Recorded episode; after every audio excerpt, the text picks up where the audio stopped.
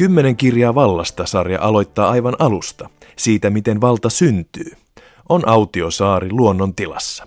Sitten saapuvat ihmiset, lentoonnettomuudesta pelastunut poikajoukko ja he perustavat yhteiskunnan. Kuka ottaa vallan, mihin valtaa käytetään ja miten valta kumotaan. Vuonna 1954 Suomessa ilmestyi Tuntematon sotilas ja Britanniassa toisen esikoiskirjailijan William Goldingin Kärpästen herra. Sodan kärsinyt lukijakunta koki omakseen Kärpästen herran lohduttaman jopa linkolalaisen maailmankuvan. Ihmiset yrittävät yhteiseloa, mutta pian palataan viidakon lakiin, sotaan ja ihmisen tuhoutumiseen.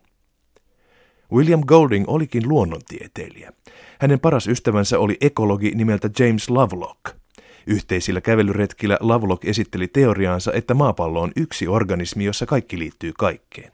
Golding oli sitä mieltä, että idealle tarvitaan vetävä nimi ja ehdotti sanaa Gaia. Kärpästen herran päähenkilö on poika nimeltä Ralph, joka valikoituu johtajaksi. Ralph yrittää järjestää joukkoja järkevään ja vastuulliseen yhteistoimintaan. Mutta pian Ralph saa ylivoimaisen kilpailijan Jackin. Kymmenen kirjaa vallasta sarjan vakiovieraan Anna Kortelaisen sanoin.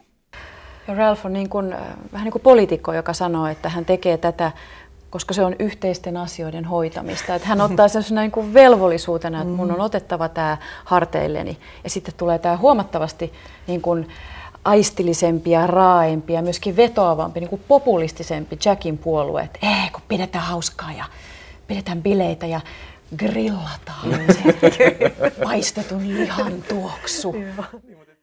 Yksi toisensa jälkeen kaikki pojat liittyvät Jackin metsästäjäheimoon, jossa asema ansaitaan mieskunnolla, heikompia vainoamalla ja kiduttamalla ja vahvistetaan rituaalisella rumputanssilla.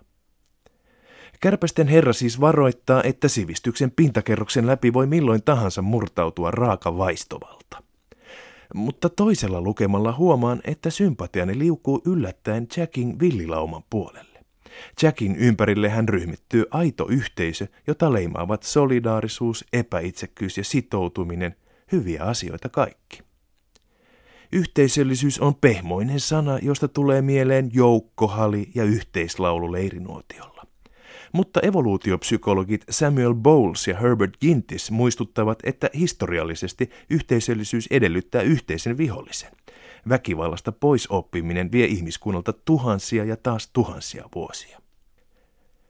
Kymmenen kirjaa vallasta ohjelman ensimmäisenä aiheena on siis väkivallan valta. Se vallitsee edelleen maailman monissa osissa, muistuttaa ohjelman vieras kehitysministeri Heidi Hautala. Kärpästen herra on täyttä totta esimerkiksi Somaliassa. Mutta onko sattumaa, että nimenomaan pojat eivät kykene rakentamaan rauhan yhteiskuntaa? Entäs jos saarelle olisi joutunut joukko tyttöjä? Näin vastaa Heidi Hautala. Mä uskon kuitenkin, että, että on myös niin, että, että niin kuin naisyhteisö todennäköisesti pystyisi sopimaan, miten, miten niin kuin eletään yhdessä ja ratkaistaan ongelmat. Miksi että... sanot näin? joo, en joo, usko sekuntia. No ihan Ei vaikka, että jos, jos, jo, jos, jos tota Lehman Brothers olisi Lehman Sisters, niin oltaisiko me tässä, missä maailma tällä hetkellä on? Ei oltaisi. Kärpästen herrassa vastapareja ovat järki ja tunne, äly ja voima. Länsimainenkin yhteiskunta on aina jonkinasteinen sekoitus molempia, demokraattista sopimista ja alkukantaista heimohenkeä. Ja missäpä ne näyttävämmin yhdistyisivätkään kuin hyväveli kerhoissa, johtajaurosten yhteisissä rituaaleissa. Ministeri Hautalan ajasta iso osa onkin kulunut näiden hyvien veljien paimentamiseen. Tällä viikolla kerrottiin, että poliisi on toimittanut Mika Vehviläisen lahjusepäilyt syyteharkintaan. Näin loppuun Heidi Hautala kertoo omasta keväästään herrojen kyydissä. Kieltämättä tämä, tämä aika, aika niin kuin opettavainen kokemus, joka alkoi siitä Finnaarin toimitusjohtajan asuntokaupasta, niin, niin se on nyt kuitenkin mun mielestä kääntynyt semmoiseksi, että voi oikeasti sitten miettiä näitä pelisääntöjä, että päästään eroon näistä niin kuin haitallisista riippuvaisuuksista ja sidonnaisuuksista. Ja se on minusta tosi tärkeä asia.